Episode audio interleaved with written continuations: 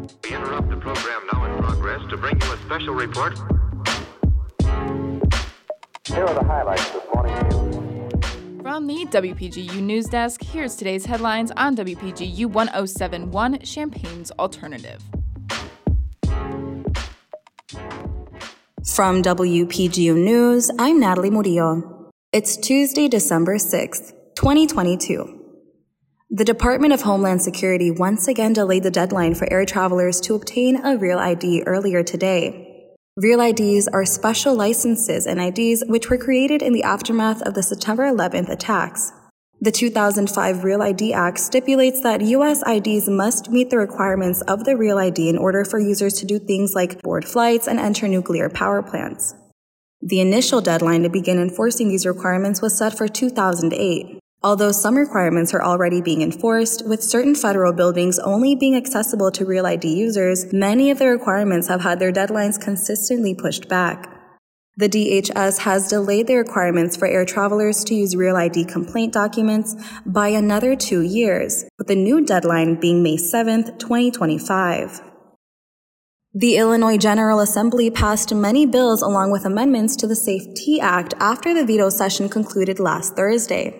Senate Bills 1698 and 2801 passed with bipartisan support to pay down the state's unemployment insurance debt. $1.8 billion will go into the state's unemployment insurance trust fund from revenue surpluses. Additionally, House Bill 4218 was passed to supply inmates and workers in the Illinois Department of Corrections with free menstrual products. House Bill 1293, which divests the state from companies that are based in Russia, passed with unanimous support as well. Lastly, another bill was passed 99 to 9 for a rail improvement project in Springfield.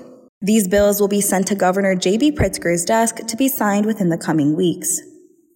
Community colleges across Illinois are beginning to implement cannabis education programs. Many of these programs have the potential to lead students to high paying jobs at marijuana dispensaries. Currently, there are nine colleges in Illinois that are offering certificate or degree cannabis programs. Courses cover topics including plant cultivation and retail management aspects of the industry. Last year, Illinois made $445.3 million in tax revenue from cannabis sales. It is estimated that by 2025, the legal marijuana industry will support 1.5 to 1.75 million jobs nationwide. The Illinois colleges that have these programs are mainly in the Chicago area, but are also offered at Southwestern Illinois College in Belleville, Valley Community College, and Kishwaukee College.